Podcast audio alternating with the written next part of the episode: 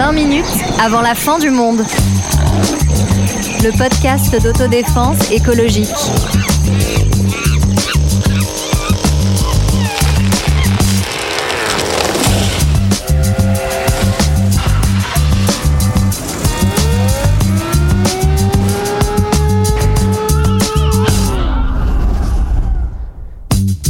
Bonjour, bonjour, bonjour. Qu'est-ce que ça veut dire gagner sur le plan écologique En cette année d'élection présidentielle, et bien sûr, nous préparons notre candidature collective. Et la victoire de Sarah Euh, nous avons voulu poser cette question qui est simple à formuler, mais tout de suite beaucoup plus compliquée quand il s'agit d'y répondre, car on se demande déjà comment s'y prendre, ce que cela veut dire aussi une éventuelle victoire quand on parle d'écologie, quelles sont les formes de lutte à soutenir ou à mettre en œuvre, les héritages à gérer et les espérances à construire? Salut Sarah. Salut T'as des parrainages? Euh, Bah malheureusement, Voilà, c'est foutu, ouais. malheureusement Bon. c'est foutu, je voulais Allez. vous le dire, je suis Allez. désolée. Ah. Désolée pour la Ouais, on a- déception. On a perdu. Voilà, candidature sans parrainage. Salut Albin. Bonjour. Salut Rémi. Bonjour. Salut Sonia. Salut tout le monde Alors, comment gagner? Euh, J'avais une première question qui n'est pas là, donc je n'ai pas de première question euh, à vous, Ah bah à vous poser. Et qu'on a déjà gagné? Voilà. Est-ce que moi j'ai gagné un jour euh, 2 euros euh, au bingo Bravo, moi Alors. j'ai gagné 10 euros au loto. Ouais Voilà, c'est tout Antoine. Alors, j'espère qu'on arrivera à des résultats plus euh, voilà, convaincants euh, et à, à la fin, à la fin de cet épisode. Ah ouais, mais surtout moi. Voilà. Ah non mais c'est ça notre seul objectif, gagner euh, à la loterie Et, et gagner, ça veut dire, voilà, on va essayer de déplier ça, construire différentes formes de lutte. Avec une précision importante, c'est qu'on n'est pas dans une posture de donneur ou donneuse de leçons, Ah, si, euh, parce qu'il y a des personnes qui sont engagées dans la lutte et ce sont juste voilà des pistes de réflexion pour essayer de sortir d'un sentiment qui est un peu euh, voilà engluant, euh, selon lequel il n'y aurait rien à faire, que tout serait foutu ou trop compliqué. Comment fait-on pour sortir de ce sentiment bien poisseux? Bah déjà, on essaye de pas se situer sur le terrain de l'adversaire, comme c'est le cas. On a une belle leçon là avec cette campagne présidentielle en cours, donc où on nous parle. J'ai même pas envie de citer les mots, mais vous voyez très bien tous ces thèmes qui nous viennent euh, de l'extrême droite et qui on sont en train d'engluer totalement le débat de, de cette présidentielle. Bah oui, là c'est la preuve qu'on a un, un- un débat et un terrain en fait complètement euh, saboté et euh, toute la classe politique euh, a accepté euh, d'aller, enfin presque toute la classe politique a accepté d'aller sur ce terrain-là plutôt que de mettre en avant d'autres sujets comme des causes euh, écologiques ou Ouais, sociales. et en même temps, il y a pas mal de- d'exemples aussi au niveau locaux. où On a vu en fait justement qu'il y a, enfin, des, des projets pouvaient ne pas aboutir grâce à des mobilisations lo- locales, citoyennes, euh, parfois même sans, sans forcément d'acteurs militants derrière, mais vraiment des habitants ou des habitantes qui se, euh, qui se mettaient en, en mouvement pour pouvoir en fait empêcher la construction d'une d'une autoroute, d'une nationale, enfin d'un entrepôt Amazon, etc., etc. Donc, euh, c'est aussi intéressant de voir que tout ça, ça peut fonctionner au niveau local notamment. Et ça veut dire qu'il faut accepter une, une forme de, de conflictualité et qu'on peut euh, partager euh, voilà un même combat et voilà sans avoir forcément euh, les mêmes conditions euh, matérielles. Euh, Rémi, tu as fait récemment un entretien. parler du quinoa. Voilà, je vais Ah, parler du quinoa. Je ne peux pas y résister. Rémi, tu as fait récemment un entretien avec quelqu'un de très important. euh, Qui est Monsieur Quinoa. Voilà, Monsieur Quinoa. Est-ce que, vous savez que c'est le plat préféré d'Antoine? J'imagine. Salade, quinoa, tomate, avocat. Non, alors, alors, Alors avocat c'est pas terrible pour les Ah ouais. c'est faux. Non, Antoine, il est trop vexé. C'est faux. Rémi, Rémi, parle Alors, du quinoa. non, alors en fait, l'idée, c'était que Fabien Roussel, je sais plus, voilà, parlait beaucoup de la gauche quinoa qui vient remplacer la gauche caviar pour s'en moquer évidemment. Et donc en fait, je me suis, me suis demandé ce que penserait euh, le spécialiste français du quinoa euh, qui s'appelle Didier Basile, et qui- donc qui travaille sur le sur le quinoa depuis longtemps. Il travaille pas sur le basilic. Non.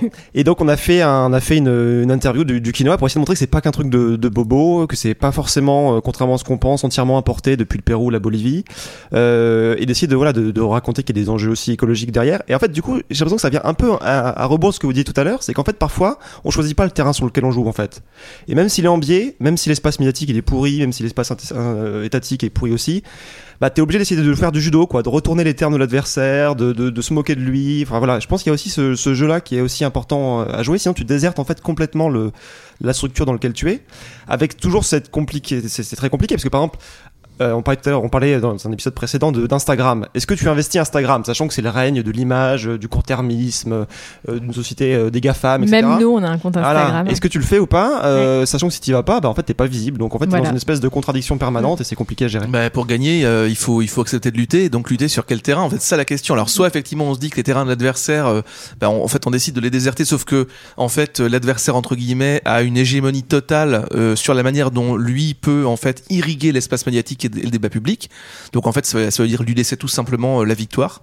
Euh, soit effectivement, on accepte d'aller sur ce terrain-là euh, avec tout ce que ça comporte, voilà, de, de, de limites, avec la critique qu'on peut en faire, mais de pouvoir quand même utiliser ces moyens-là pour les retourner. C'est le judo, hein, je suis entièrement d'accord, contre justement cette hégémonie-là. Malheureusement, souvent, les gens se font retourner eux-mêmes plutôt qu'ils ne retournent Ouais, le vrai. débat. C'est le cas, à mon sens, du candidat communiste Fabien Roussel, dont on attend qu'il défende véritablement les classes sociales défavorisées, la classe ouvrière en particulier. Et là, il a décidé, euh, dans, un, dans, un, dans une ambition assez démagogique, à mon sens, de défendre la viande, le barbecue, euh, la voiture, euh, soi-disant, par- parce que ce serait des choses représentatives de la classe ouvrière. Bah, en fait, non, non. À court terme, peut-être que certains ouvriers se, se reconnaissent là-dedans, mais à long terme, manger de la viande, utiliser des voitures, c'est détruire l'environnement, c'est augmenter le nombre dramatiquement d'émissions carbone. Et qui va en souffrir les premiers? La classe ouvrière.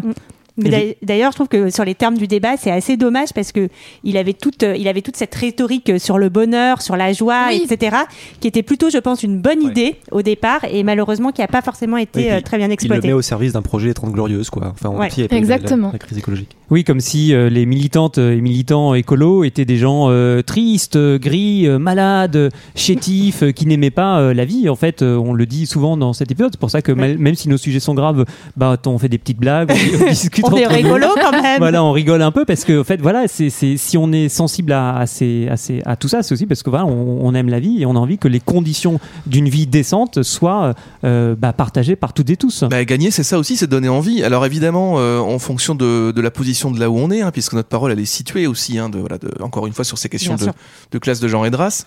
Euh, mais, mais malgré tout, effectivement, on a, enfin, suivant les différents sujets, parce que quand on parle de climat ou d'écologie, en fait, c'est c'est des dizaines et des dizaines, des centaines de sujets différents finalement, euh, qui se recoupent les uns avec les autres euh, et qui rencontrent des logiques sociales et économiques. Donc c'est pas toujours évident. Cela étant, de sujet en sujet, on peut effectivement réussir à donner envie. À, je pense à un truc tout bête.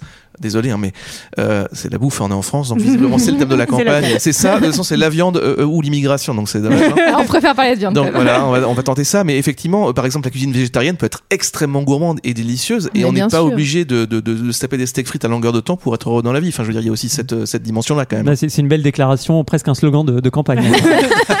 J'ai pas de parrainage non plus. Donc. Soyons généreux, euh, heureux et végétariens. Et moi, moi, en fait, c'est aussi changer le sens des mots. Alors moi, je pensais ça en ce moment-là avec le mot sobriété. C'est-à-dire que jusqu'il y a trois semaines, c'était un mot de bisounours, quoi. La sobriété, c'est gentillet, les énergies renouvelables, c'est gentil, etc.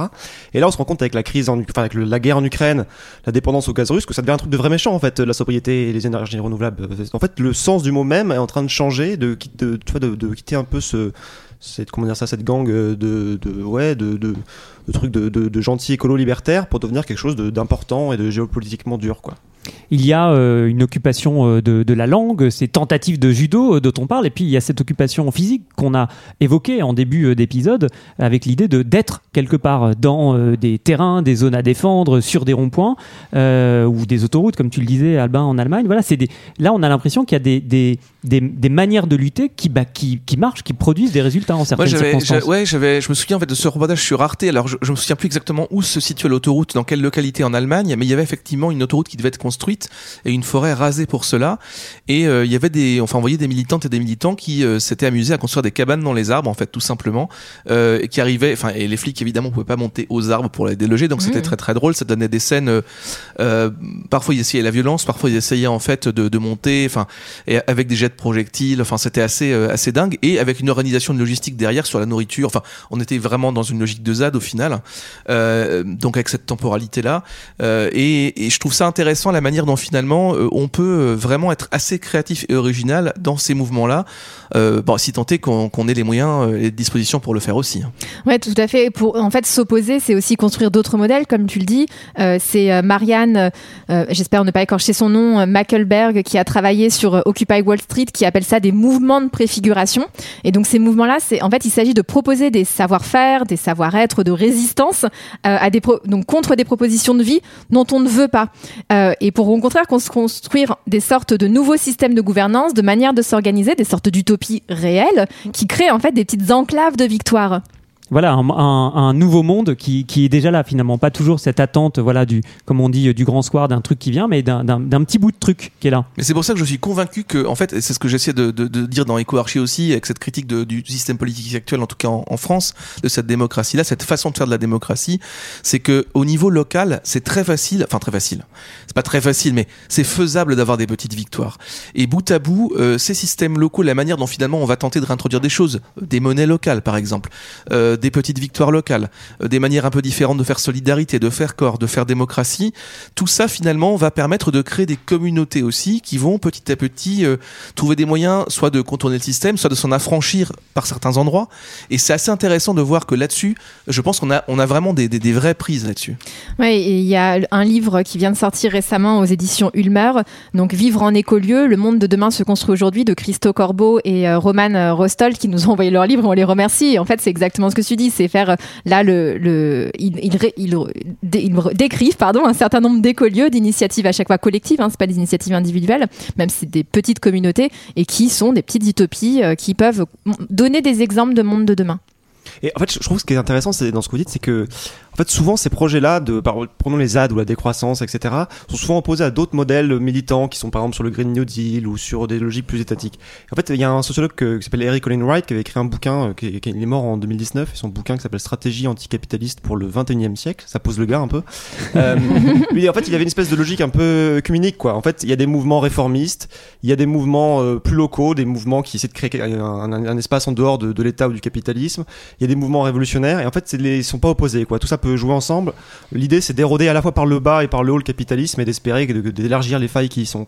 C'est intéressant parce que je viens de, sortir en fait un rapport justement sur les thématiques climatiques euh, et environnementales euh, sous le quinquennat de Macron, la manière dont les gens en parlent et dont les différents leaders d'opinion en parlent aussi sur cinq ans, euh, avec des données extraites des réseaux sociaux. Et en fait, ce que j'ai pu constater, c'est qu'il y a par exemple, enfin on le voit très nettement maintenant en France, trois types d'écologie qui ont réussi à, à, à pointer le bout de leur nez pendant ces cinq années. Une écologie en fait libérale, donc celle en fait euh, du gouvernement d'Emmanuel Macron, grosso modo, hein, donc euh, qui doit adapter l'écologie au système en place. Une donc écologie les petits gestes, l'écologie du quotidien. exactement. Ça aussi, c'est une forme de violence d'ailleurs au passage. Enfin, mais euh, une écologie en fait réformiste, c'est-à-dire qu'en fait, il s'agit d'adapter le système en place à une écologie. Donc ça, Mm. c'est plutôt porté, on va dire, par les Verts et certains mouvements militants. Et puis ensuite une écologie plus radicale, donc qui se base sur les inégalités sociales et économiques, donc portée par d'autres, comment dire, d'autres associations militantes et par euh, des partis plutôt de gauche radicale, type euh, NPA, euh, LFI, etc., etc. Quoi. Ce qui est intéressant dans tout ce que vous dites, c'est que finalement, euh, ce qui marche, ce qui permet de gagner, c'est à chaque fois les démarches collectives et pas les démarches individuelles. Je, je- je pense à un article là de Socialter hyper intéressant du dernier numéro sur le boycott.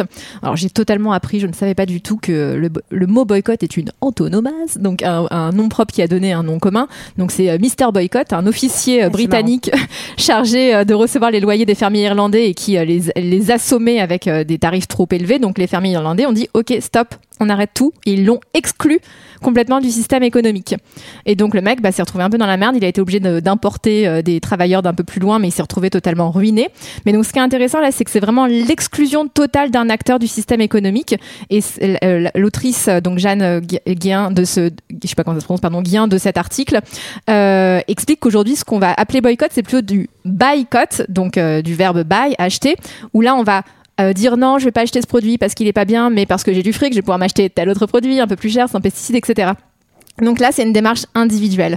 Alors que ce qui marche, c'est le vrai boycott, la démarche collective. Eh ben, ce qui est intéressant, c'est que quand tu par- parles de démarche collective, au-delà euh, ben, des, formes d'activisme, d'occupation, ZAD, etc., c'est aussi d'arriver à créer des lieux où on peut se retrouver justement pour échanger, organiser la lutte. Et par exemple, on peut penser donc euh, à la maison de l'écologie populaire euh, qui a été créée très récemment à Bagnolet, donc Vert Dragon, qui est porté par donc l'association Alternativa et le Front des maires, où le but c'est de pouvoir réunir les habitants des quartiers populaires autour de l'écologie, donc créer des espaces en fait où euh, bah, finalement euh, on échange, on se politise, on devient militant et on agit euh, ensemble.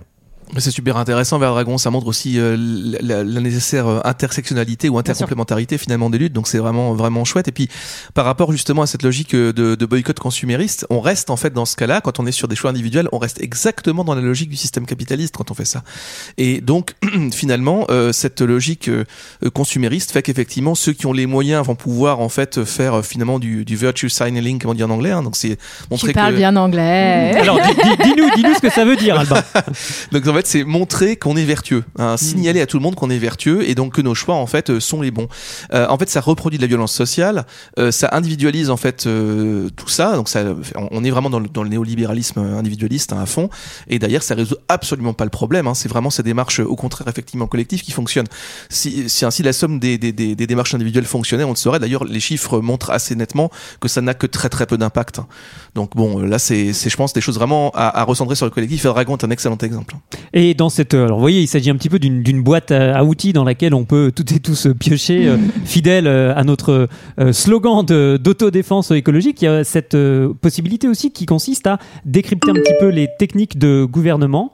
Euh, voilà, il s'agit euh, par exemple d'empêcher de se, de se repérer. Vous voyez, c'est le, le gouvernement, le petit bruit que vous avez entendu là, c'est se- les Russes qui nous escannent. waouh. qui se, qui se greffent, euh, empêcher par exemple de se repérer quand il y a des, des projets de loi euh, qui sont euh, euh, annoncés ou en fait ce qu'il y a dans le projet c'est pas ce qui était annoncé etc ou les choses sont annoncées par petits bouts pour tester en- euh, entre guillemets hein, l'opinion etc Mais c'est exactement ce qui s'est passé avec la Convention citoyenne pour le climat, c'est-à-dire que le, le système capitaliste néolibéral a cette faculté, même ça on le sait, hein, ça a été largement documenté, euh, il y a eu des recherches dessus, euh, plein plein plein de livres qui ont été écrits, euh, peut intégrer en fait les contestations, c'est sa force, c'est-à-dire qu'en fait il en fait finalement des euh, des, des îlots euh, en disant, mais vous voyez en fait on est démocratique, on est pluriel puisqu'on admet la contestation, elle peut s'exercer euh, dans nos lieux. Alors, Et on finit tous certaine- par avoir des t-shirts. euh, C'est ça, voilà, avec le tché dessus et tout ça. Exactement. Et donc tout ça est super. Enfin du coup on achète les disques de YouTube qui s'engagent en fait euh, voilà pour euh, plein de choses. Enfin c'est c'est totalement. Enfin on, on est rentré dans une espèce de truc assez, assez hallucinant. Tout de, toute façon consumériste, mais euh, on voit bien que cette convention citoyenne pour le climat, qui est une excellente idée en fait du point de vue purement démocratique, c'est génial en fait si ça pouvait euh, euh, se, refaire. Si en fait le pouvoir en place décide de s'asseoir dessus, il peut le faire, et dans ce cas-là il ne se passe strictement rien. Et, du coup, la fameuse loi climat qui est arrivée derrière, c'est une loi où en fait on a saucissonné des propositions, on a réduit énormément les choses, et ça rend les, luttes très très très compliquées derrière. et puis une autre technique qui vient cette fois du management c'est l'incitation Ah, il faut inciter On parlait de la convention citoyenne. Effectivement, moi j'ai assisté à plusieurs des, réunions. Et ce qui était très frappant, c'est qu'en fait toutes les, c'est d'ailleurs ça, a été observé par des sociologues qui étaient là aussi. En fait, toutes les logiques d'interdiction étaient très vite mises à, mises à distance en disant bah non non les gens vont pas accepter, c'est trop dur, etc. Il faut passer par des bonus malus, euh, par des effectivement des incitations. Donc ouais, il y avait déjà une espèce de grammaire qui était préexistante et qui faisait en fait que voilà ça peut atténuer certaines décisions euh, politiques. Mais pour ne pas euh, sombrer dans la, la sinistrose, il faut rappeler, parce qu'on se pose dans cet épisode la question de comment gagner, euh, qu'il y a déjà eu euh, et qu'il y a euh, des, des victoires. Il y a des personnes qui se battent et qui obtiennent, euh, qui gagnent, qui conquièrent euh, des choses. Alors, moi, il y a un exemple que j'aime bien, c'est effectivement la Loire. Alors, dans les années 80, en fait, il y a un projet de, de bétonner la Loire, parce que la Loire, c'est chiant, ça, il y a des crues. Ah ouais, quand même. Bah, c'est pour faire du vélo euh, le long de la Loire, tranquillement. Sur la Loire, cette fois. il fallait mettre des centrales nucléaires encore plus, etc. Et en fait, ce projet-là, et en plus, ce qui était amusant, c'est que la Loire, c'était un territoire de droite. Ça va de la Vendée, et puis grosso modo, sociologiquement, t'es sur plutôt euh, un électorat de droite. Et en fait, il y a une mobilisation assez forte qui s'est créée avec des gens très différents, des, des proto-zadistes, des gens qui étaient plus dans- conservateurs, etc. Et ils ont fini par gagner. Hein. Dans les années 90, ce projet était complètement abandonné. Et la Loire, bon, c'est pas un fleuve sauvage, hein, mais euh, en tout cas, elle a pas été bétonnée comme d'autres fleuves en France.